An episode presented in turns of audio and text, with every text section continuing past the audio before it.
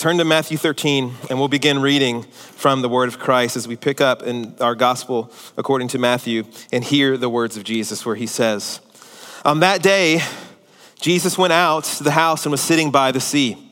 Such large crowds gathered around him that he got into a boat and sat down while the whole crowd stood on the shore.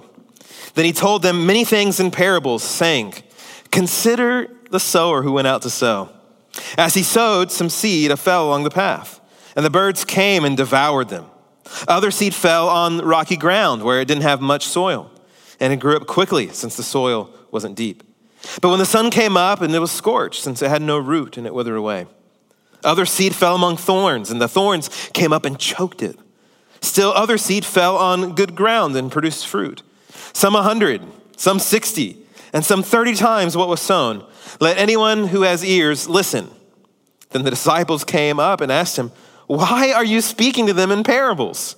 He answered, Because the secrets of the kingdom of heaven have been given for you to know, but has not been given to them.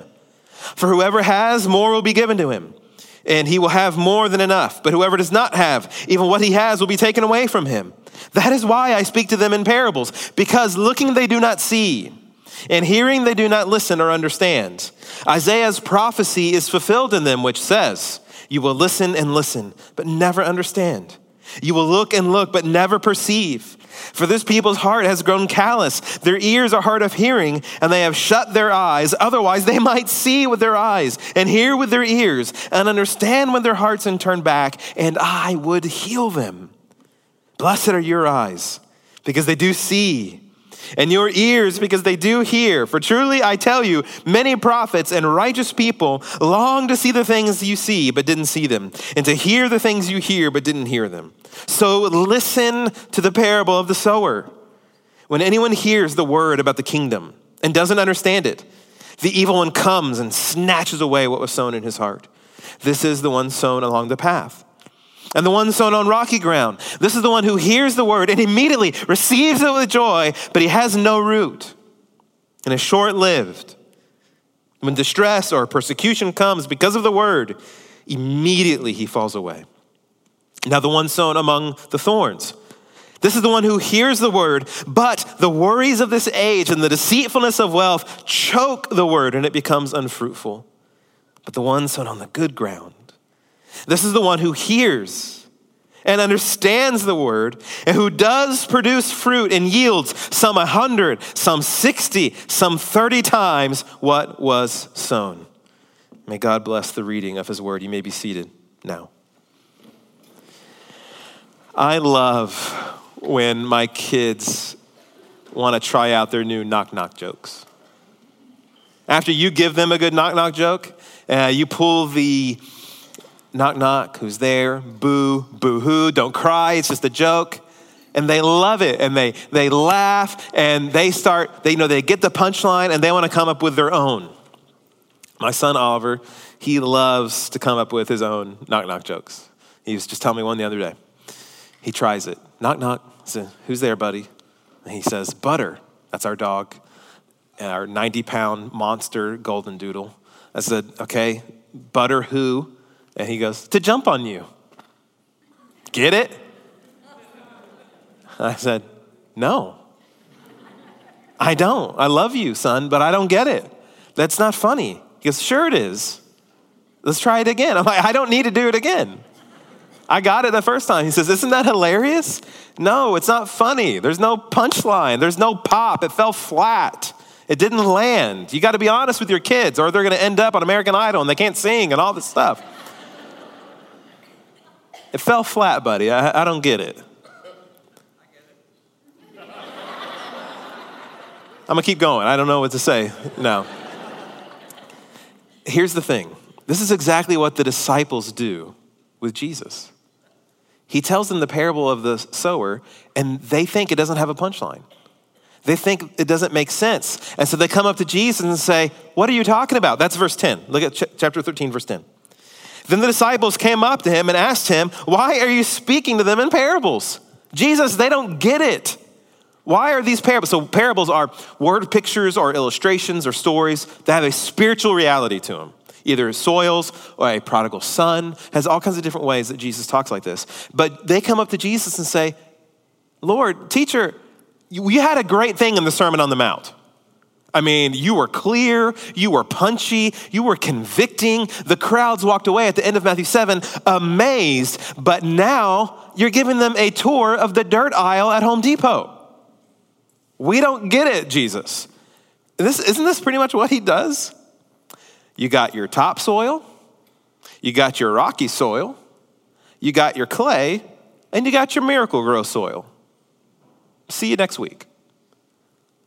When I read this, it reminded me of Bubba Gump. Imagine if I came up here today and say, here's the word of the Lord that I have for you. Consider the shrimp boat captain and all the different ways you can cook shrimp. You got your popcorn shrimp, you got your grilled shrimp, you got your coconut shrimp, you got your barbecue shrimp, you got your bacon wrapped shrimp. Y'all know what I mean. See you next week. If that was all I said to you, you'd be thinking, what is Jeff talking about? And, we're supposed to know what he means? This is what the disciples, that's what Jesus says at the end of verse 9. Let anyone who hears listen. You know what I'm talking about. And they're like, Jesus, we don't know what you're talking about. They don't get it. And Jesus says, What? Good. That's the point. They weren't supposed to get it. Sometimes you hear people talk about parables as though, oh, Jesus uses them as illustrations to bring understanding more, and um, that's why we should use. That's why we should only preach stories and all that kind of stuff. That's not at all. Look at what Jesus says about parables. Why do I talk to them in parables? Verse eleven: because the secrets of the kingdom of heaven have been given for you to know, but it has not been given to them. So he's talking about the Pharisees and the people who have hardened their hearts towards him. This is what Jesus is saying I am going to scramble the message now. It was coming through on crystal clear airwaves, but now I'm going to scramble the message. It's going to be dialed to a frequency that they will not hear unless you hear by faith. It's coming in a different vehicle now. They rejected me then, and now I'm going to reject them. They're going to hear what I say, but they won't hear me. They don't have the decoder, and they don't want it. Jesus says, I'm giving them what they want, not me. That's what he says in verse 13. Look, that's why I speak to them in parables, because looking they do not see, and hearing they do not listen or understand. Think about the prodigal son. The prodigal son story about one son leaving, going into another land, going into sin, but then coming back to his father's home because he knows his father will receive him and love him again. And then that's the one son, but there's another son in the story. The older son who's leaning back and doesn't want to come in to see his brother, who doesn't want anything to do with his brother, and is really upset with his father that he would welcome his sinful brother back. Jesus tells this story with a group of people who know they are sinners and need God's mercy, and Pharisees who want nothing to do with God's mercy. The sinners know exactly what Jesus is talking about, those who know that they are sinners. The Pharisees don't realize, oh, we're the older brother. We're the ones who are not going to be welcomed into the kingdom because we don't want to go in. So Jesus says, I'm going to teach these parables. They're not going to hear. They're not going to understand. It's just like Isaiah prophesied. They're going to hear but not hear because they don't want to. Their hearts are going to be hardened because they don't want me. But if they just would have listened, I would have saved them. And look, look at what happened. Verse 16 Blessed are your eyes because they do see, and your ears because they do hear. Hear what? What Jesus is really saying. He says, You get it. You heard me. You understand me. And he says in verse 17, I tell you, man, there are people all across the Old Testament that would have died to hear what you're hearing today, that would have died to see what you're seeing. And that's very true right now, this moment. Uh, our brothers and sisters in the Old Testament would have given their limbs to have heard the things Jesus said, to have seen the things that Jesus did. And you and I can hear them and see them now if you hear and see it by faith. So, this is what Jesus is getting at. Disciples of Christ hear the parables, they consider them, and they do sound kind of tricky. What's up with this dirt? Why is Jesus all obsessed with dirt? And a disciple of Christ goes, hmm, I need to study this. I got to think about this. I got to talk to our pastor about this. I'm gonna, I'm gonna go Google what this is about. I'm gonna open my study Bible and see. I'm gonna get some commentaries. I'm gonna, I'm gonna pray through this. I'm gonna meditate on this. I wanna know. I'm gonna ask the Spirit, will you show me what this means? That's what disciples of Jesus do. They wanna hear from Jesus and they wanna understand Jesus. But those who don't really care about Jesus, they can come to church every week, they can hear the scriptures, they can listen to Christian music, listen to Christian radio, and it just goes past right over their head, but they don't even care. They hear but don't hear. They see but don't see. As our friend Jared Wilson says, the parables of Jesus, they're just any old stories to some, but they are smart bombs of glory to others. So listen. The same sun that melts the ice hardens the clay, as the old Puritan said. The same sun that melts the ice hardens the clay. So, this is Jesus' point. Are you ice or clay? Are you the rocky soil are you the good soil? You need a soil test. If you've ever bought property like our church, you know, we, we own 11 acres, we're getting ready to build on it. We had to do a bunch of soil tests. Because you got to see, can we build here? Is this good dirt? Is it strong? Do we need to bring in other dirt? We got to weave more dirt in together. Is it steady? Is it stable? Is there anything radioactive going on on the land? Is there oil? I mean, there's all kinds of stuff. You, you do in a soil test. And Jesus says, you need a soil test.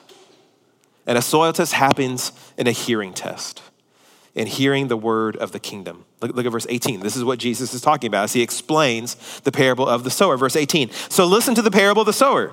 He says, I'm going to explain it to you. Jesus breaks down the parable for us. I love this. He is like an analyst on TV, breaking down the game, better than Joe Buck. He's, so what Jesus does in the parable, he's drawing lines. See, this is what happens here. This is why the play fell apart. This is why the play worked. You see that movement? This is what he does when he explains the parable. And he says, first of all, as he breaks it down, he says, when anyone hears the word about the kingdom, that's the seed that's being thrown out. The word about the kingdom, the gospel message, the message of God's reign and God's rule through the redeeming work of his son, Jesus of Nazareth. That word of the gospel being cast out, that there's a new king, Christ the Lord, that there's a new land to look forward to there's a new hope, a, new future, a forgiveness of sins, Christ's cosmic empire coming towards you, a new way to live through his cross and resurrection. You can have a new citizenship in heaven. You can have allegiance given to, from Christ to you and you to Christ and the one who died and rose again. That gospel seed being cast out. And Jesus says, Some listen and some refuse. Some listen, but then fall away. Some listen and spend years, but then leave Christianity. Why? This is the insight Jesus gives us. Everyone in this room, if you've, if you've been around the church and been around Christians for, for any amount of time, you know all these kinds of soils. You've seen them, you've met them, you've prayed with them, you've counseled them, you've tried to help them. And Jesus says this is how it happens. These are the kinds of responses people have to the gospel. And Jesus wants to invite you to have the right response to him. And so he begins with soil one. He breaks down soil one. Soil one doesn't get it. Soil one doesn't get it. Look at verse 19. So here's what he says The word of the kingdom goes out and doesn't understand it. And the evil one comes and snatches away what was sown in his heart. This is the one sown along the path. So that first soil, Jesus says they just don't understand. They hear the teachings of Jesus, they hear the implications of who Jesus is, but it's not getting through. McFly, hello. And notice, these are all soils Jesus talks about. These are people that they're not even outrightly opposed to Jesus. These, these seeds are not being thrown against metal walls, they're being thrown against dirt. They're not being thrown at lava, they're not being thrown in water. These are, pretty, these are people that are, hey, I'm, I'm willing to hear from Jesus. It's people that come to church every week. People that read Christian books, listen to Christian books. They hear but don't hear. And for some of us, I bet you can think back on your life. And maybe you even grew up in the church. Maybe your parents even took you to church every week. And your dad, maybe he was just a nasty, cruel man. He'd sit in service, wear a suit, listen to sermons, but then he was a total monster throughout the week. Jesus says, I can show you how to think about that. He did not understand, he'd never really heard. It was sown, gone. Was, he was pathy soil, the one that is just made for moving on, doesn't stick. Because Jesus is constantly telling us in the Gospel of Matthew that the evidence of hearing, of being a disciple of Jesus, is change, is transformation, is fruit. That's the end of the Sermon on the Mount. Whoever hears these words of mine and does them. My concern for people in North Houston is that there's just a lot of hearing not a lot of doing. Because faith without works is dead. You can sit in church, you can hear messages, agree with what is said on Sunday, but then if it doesn't do anything for your life, if there's no allegiance, there's no sights towards eternity, Jesus says that path, like those boots, was just made for walking on. It's hardened. And the bird will come in and eat it, he says. And the evil one will come and snatch it. That's what Jesus says the devil is looking to do, even right now. Like he says, the evil one will come and snatch away what was sown. We all know the devil went down to Georgia looking for a soul to steal. But do you know the devil's looking for a seed to steal? He even wants what you're hearing right now. He wants to snatch it away.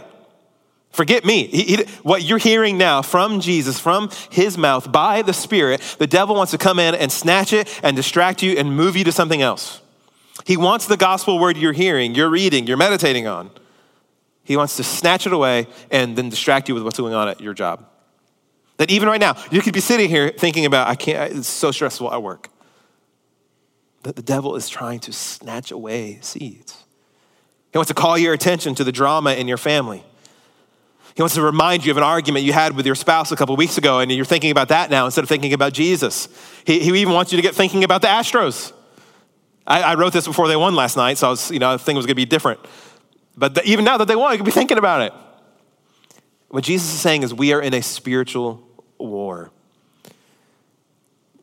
And Jesus wants you to understand the implications of following him, of being a disciple of Jesus, isn't just a one time prayer. It's not just a get out of hell card. And that's the next soil that we must understand. That soil two, real Christianity, is not just short lived. Soil two is short lived. Look at verse 20. then there's the one sown on the rocky ground. This is the one who hears the word, hear the gospel, hears about Jesus, and immediately receives it with joy. So there's happiness. This is the person that you share the gospel with, or they're at a church, they hear the good news, and they hear what Jesus offers, and they say, I'm in. I'm ready to leave it all behind. I'm done with this way of life. I want the forgiveness Jesus offers. They get baptized. The, the church rejoices. We, we film their testimony. We share it on Facebook and YouTube and Instagram. They spring up fast and we just marvel at their testimony. But then what happens? 21 but he has no root and is short lived. When distress or persecution comes because of the word, immediately he falls away. You see the contrast? As fast as it sprang up, immediately, immediately falls away. The first speed bump and the wheels come off. As soon as it was felt that there's a real cost to following Jesus, it's considered too expensive, not worth it. It's fun to say you believe in Christ. It's fun and exciting to want to receive the things Jesus offers. But when someone finds out it's not as fun to follow him, they think it's not as fun to actually follow him, not as exciting to actually follow him, then they walk away. Coming to church is the easiest thing anybody could do. Show up week after week. But enduring with Christ, walking with him, if you're persecuted, brothers and sisters all around the world who are persecuted, endure with Christ. If someone wants what Jesus offers, but then sees the price tag for what it causes in this life is too high, they fall away. Here it might be social persecution, and I think that's going that's to happen more and more. As you saw, even a, a presidential candidate talking about how churches should lose their tax exempt status because they're not in line with the culture. I don't think it's going to happen now. I think it will happen soon, uh, probably in my lifetime. We will get more comforts tossed out. There will be different kinds of distress. And sometimes the distress that someone goes under is the distress of losing their sin. Sometimes people love an idol, love a sin so much that the distress of losing that because of Christ, they want out. And I've baptized these kinds of people. We've seen them here in this building and the other building, seeing them baptized. They, they heard the message. They're, they are overwhelmed with joy at what Jesus offers. We clapped, we were excited, but then eventually, when they have to actually follow Jesus, they fall away. It's short lived. We must believe what Jesus believes. And we must also do what Jesus says to do. To think what Jesus says to think about marriage, about family, about money, about romance, sexuality, work, pleasure, all of it. Jesus is Lord of all. But when that tension point comes, they crumble away because Jesus says it was just superficial. It was topsoil. It was bandwagon. It's kind of treating the gospel as the open sesame to eternal life. That's much more than that. So, beloved, we can't just want the honeymoon and not the actual marriage. That's not how Jesus operates. You can't just want the gift of heaven and also not want the giver. These are people that say, I want Jesus to save me, I just don't want him telling me what to do. And this is one reason why we stopped doing spontaneous baptisms. We used to do, we'd have people that were planning to be baptized, and then we'd offer up. And anyone else that wants to be baptized, we got people in the back, they'll counsel you, meet with you, and then we'd love to see you baptized. We decided we're not going to do that anymore. One, because it's too difficult to tell if this conversion is genuine, if they're, if they're really trusting Christ in just this short two minute window of time. And because historically, we know it from experience, we've baptized people who were excited, who sprang up with joy in the service, in the counseling room, and then they fall away because they weren't actually rooted in Christ. They were just excited. This is why the early church also started having catechism classes before they baptized people had people go through months of learning to see do they really believe? They wanted to watch the soil. And this is a good reminder for us. Our church has a lot of young kids. It's wonderful to see people respond to joy in the gospel. But that's, that's not enough. Exciting testimonies, they can be as empty as Enron's portfolio. And he who has ears to hear, hears. It's the time tested testimony that should excite us. Real conversion born out, is born out over time. When, when the great revivals happened in New England, they asked George Whitefield, the great preacher, how many people were converted? How many people do you think were saved? You know what his answer was? We'll see in a few years. Because real conversion is born out over time. And with so many young kids in our church, we can get so we can get excited that, oh, somebody they, they prayed the prayer. They repeated what I said, or they raised their hands, or they said this or that, and that's good. And we don't want to discourage anyone outright, but also know at the same time discipleship is drawn out over time, not just a one time moment. The evidence of being born again is not a one time decision to trust and follow Jesus, but it is the many decisions to trust and follow Jesus. The daily decisions to trust and follow Jesus, the days, the months, the years of your life. Do you see that in your, in your life? Is Jesus the reason behind your decision making? I love what Eugene Peterson said. Discipleship is a long obedience in the same direction. Discipleship is a long obedience in the same direction. It doesn't get distracted. It doesn't get too much pressure and crumble. It doesn't get crowded. You ever pick up your phone to do something specific, and before you know it, you've ordered all kinds of stuff on Amazon? of course we have. We're Like, what was I wanting to do? I don't remember. Now I'm on Facebook, now I'm on Twitter. What, what is going on? We were crowded, we were distracted. And that's what Jesus says about the next soil. Soil three is one that's too crowded. Look at verse 22. There's too many cooks in the kitchen in the soil.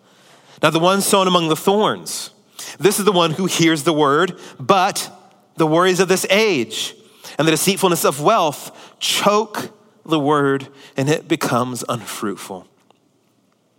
This is one that hears the word, likes the word, gets what the word is saying, but thorns choke it out, like that garden in the book of Proverbs that is overrun. It's not kept up, it's not taken care of, it's not tended to. It's like that neighbor in your, in your neighborhood.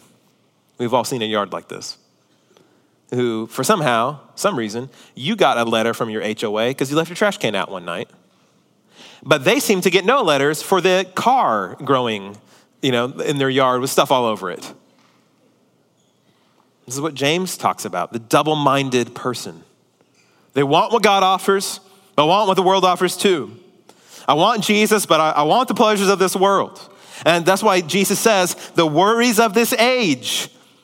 This is the soil. This is the person that is too focused on here and now and not the to come, not what's eternal. And there are probably people here. You say on one side, I want God's kingdom promises, but on the other side, I also want that person that's not my spouse a teenager or a college student, you hear what the scriptures say, what Jesus promises, but the temptations of parties and pornography, they, they, they want to choke the life out of you. You think it's gonna be life.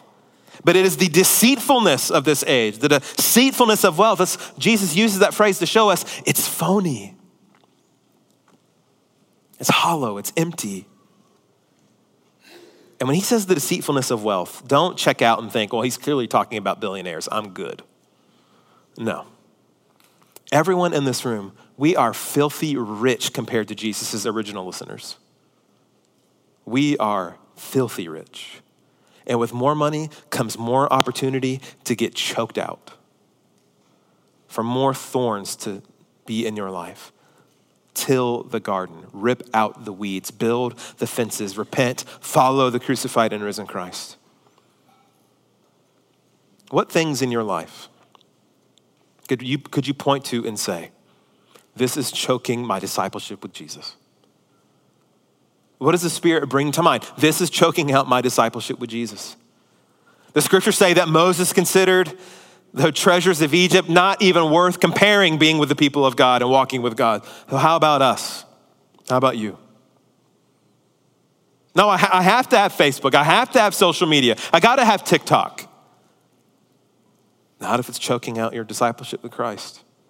I have to work out at this gym, even though it tempts me every moment I'm there. No, you don't.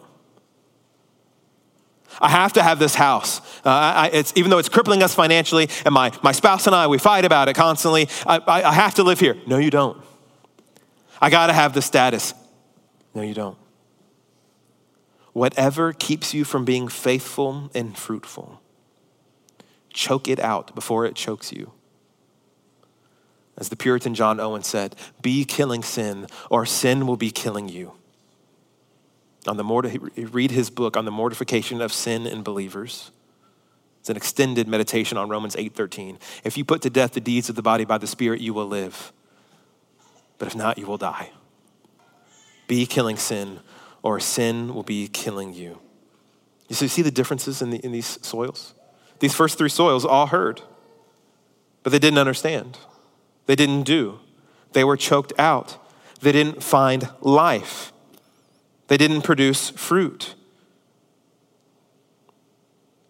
And that's what soil four is.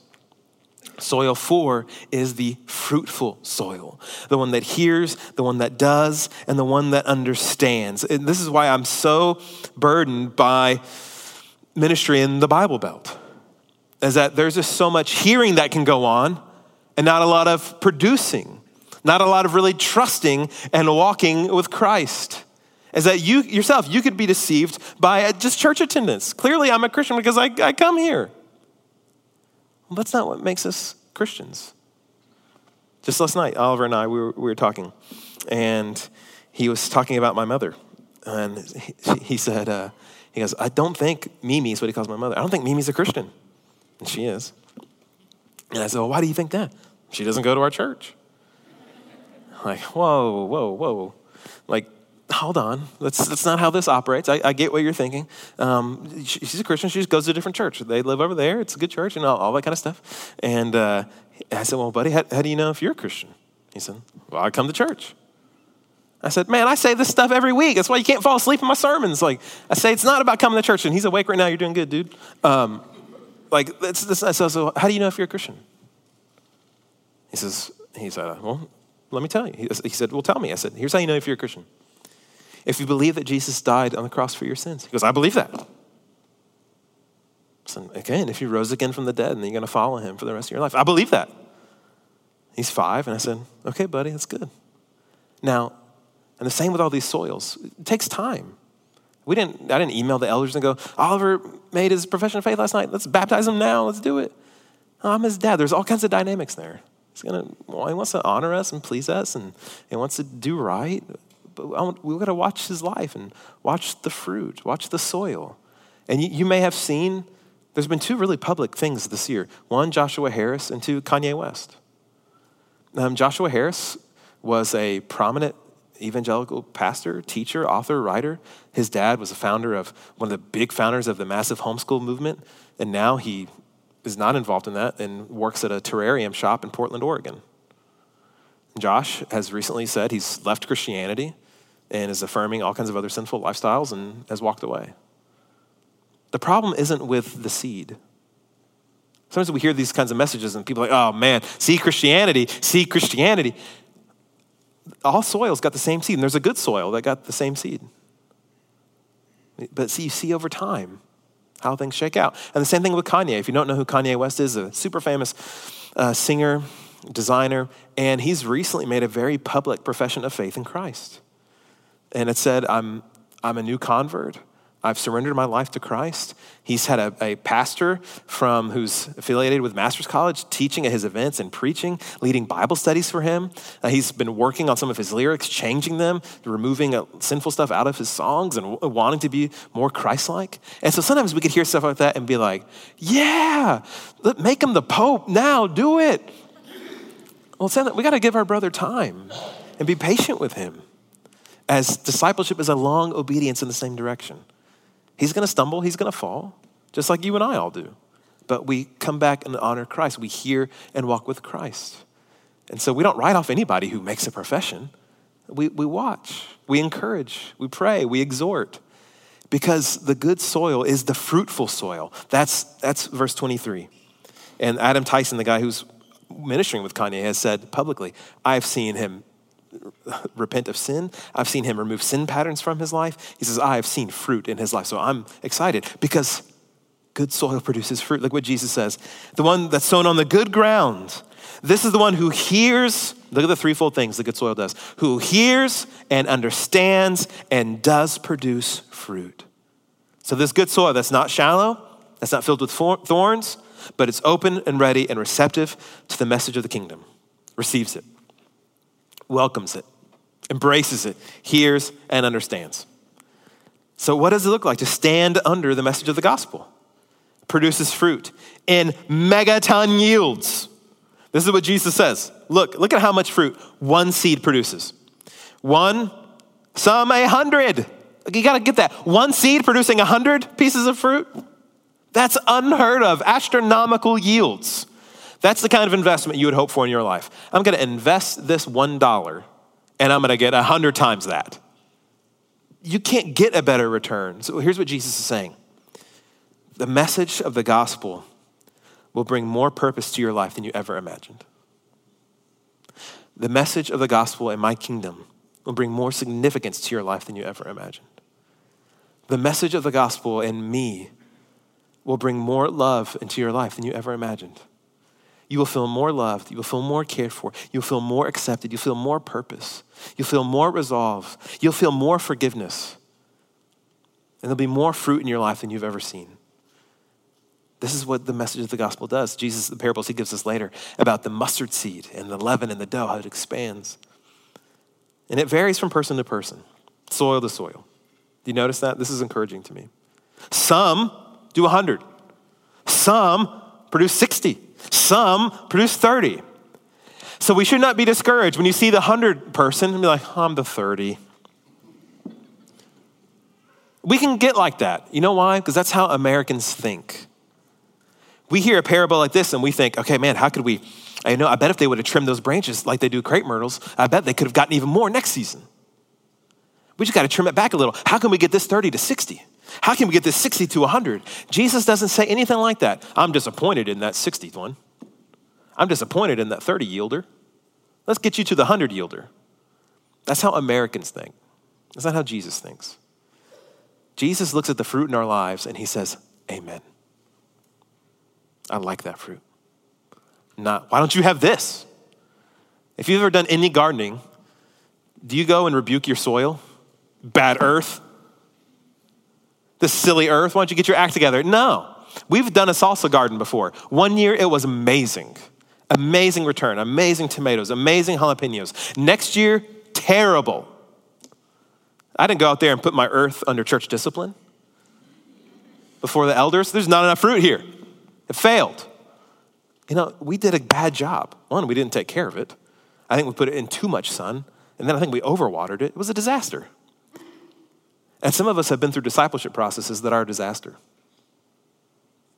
Too much heat, overwatered with wrong things.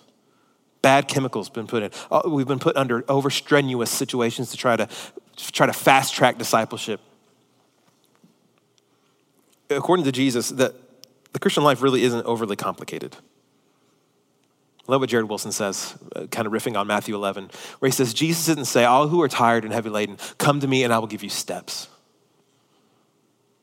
But come to me and I will give you rest. You'll find rest for your soul. According to Jesus, the fruitful ground, the fruitful life is the one that hears, that understands, and then does. Whoever hears, understands, and does. That's the Christian life. You hear what Jesus says, understand what he's calling to you, and then by faith, I'm going to do it. Jesus says, repent, turn from that. I hear you, Lord. I'm going to do it because I trust you. Jesus says to love your enemies, to forgive. Okay, Lord, I hear you, I understand you, and no yeah buts. We love the yeah buts. There are no yeah buts in the kingdom. There's just yes, Lords. So, yes, Lord. And remember what Jesus said at the end of Matthew 12. As, as he teed up all of these parables, what does he say?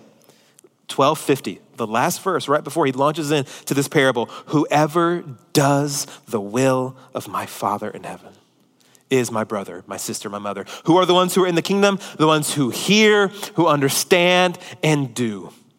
So whoever believes in Jesus, whoever trusts in Jesus, whoever depends on Jesus, whoever follows Jesus in the ups and the downs and the twists and the turns of life, whether it's going to be walking on water that we're going to see in a couple weeks with Peter, or whether it's walking through cancer like we've seen with so many in our, in our church body, whether it's learning to navigate singleness in a way that honors Jesus Christ, or whether it's trying to repair your marriage whether it's loving an enemy or trying to love and parent your, your children in the way that you would want to be loved. Fruitful soil understands what Jesus calls us toward and understands how he empowers us to do it. And then by faith, we do it. So, what soil are you? Are there marks of hearing and producing in the acreage of your life? And, and remember, it, it takes time, it's seasonal. It, there's waves and harvest and, and bunches. It's the arc of your, of your life. That's why we know there are seasons, there are strawberry season and not strawberry season. But because we're great farmers in America, we have strawberries year round. They're not meant to be year round. That's why sometimes when you buy them and you bite into it, they taste like candy. And other times, what happens?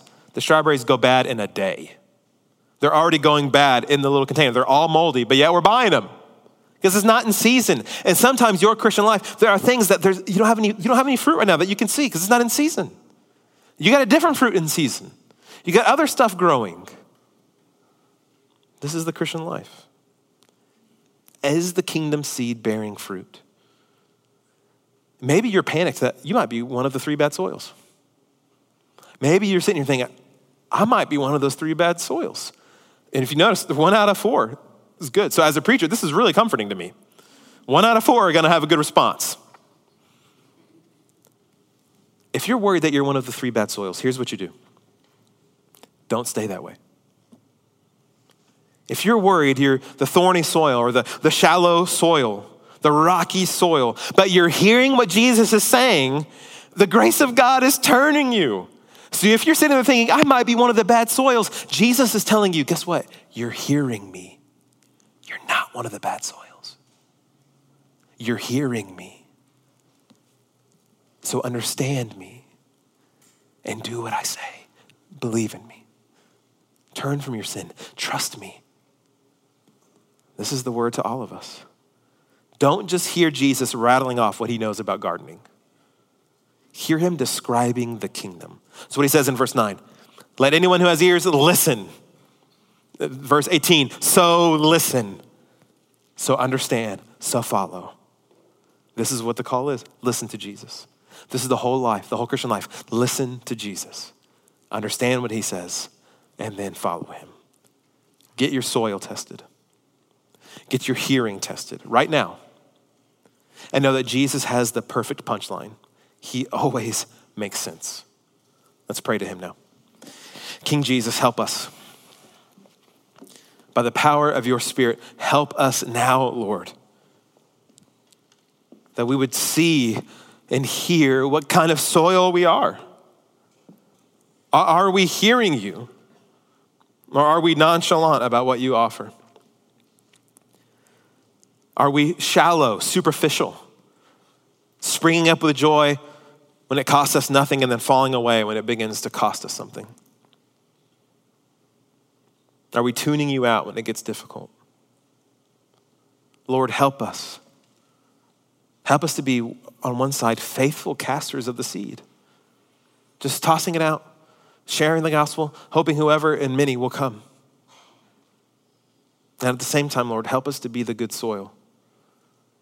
Put some Miracle-Gro into us, Lord, by the power of your Spirit, so that we could hear, that we could do, we could understand, and we could bear fruit in our lives that you brought out that is uh, beyond anything we could ever think or imagine in our church, in our homes, in our lives.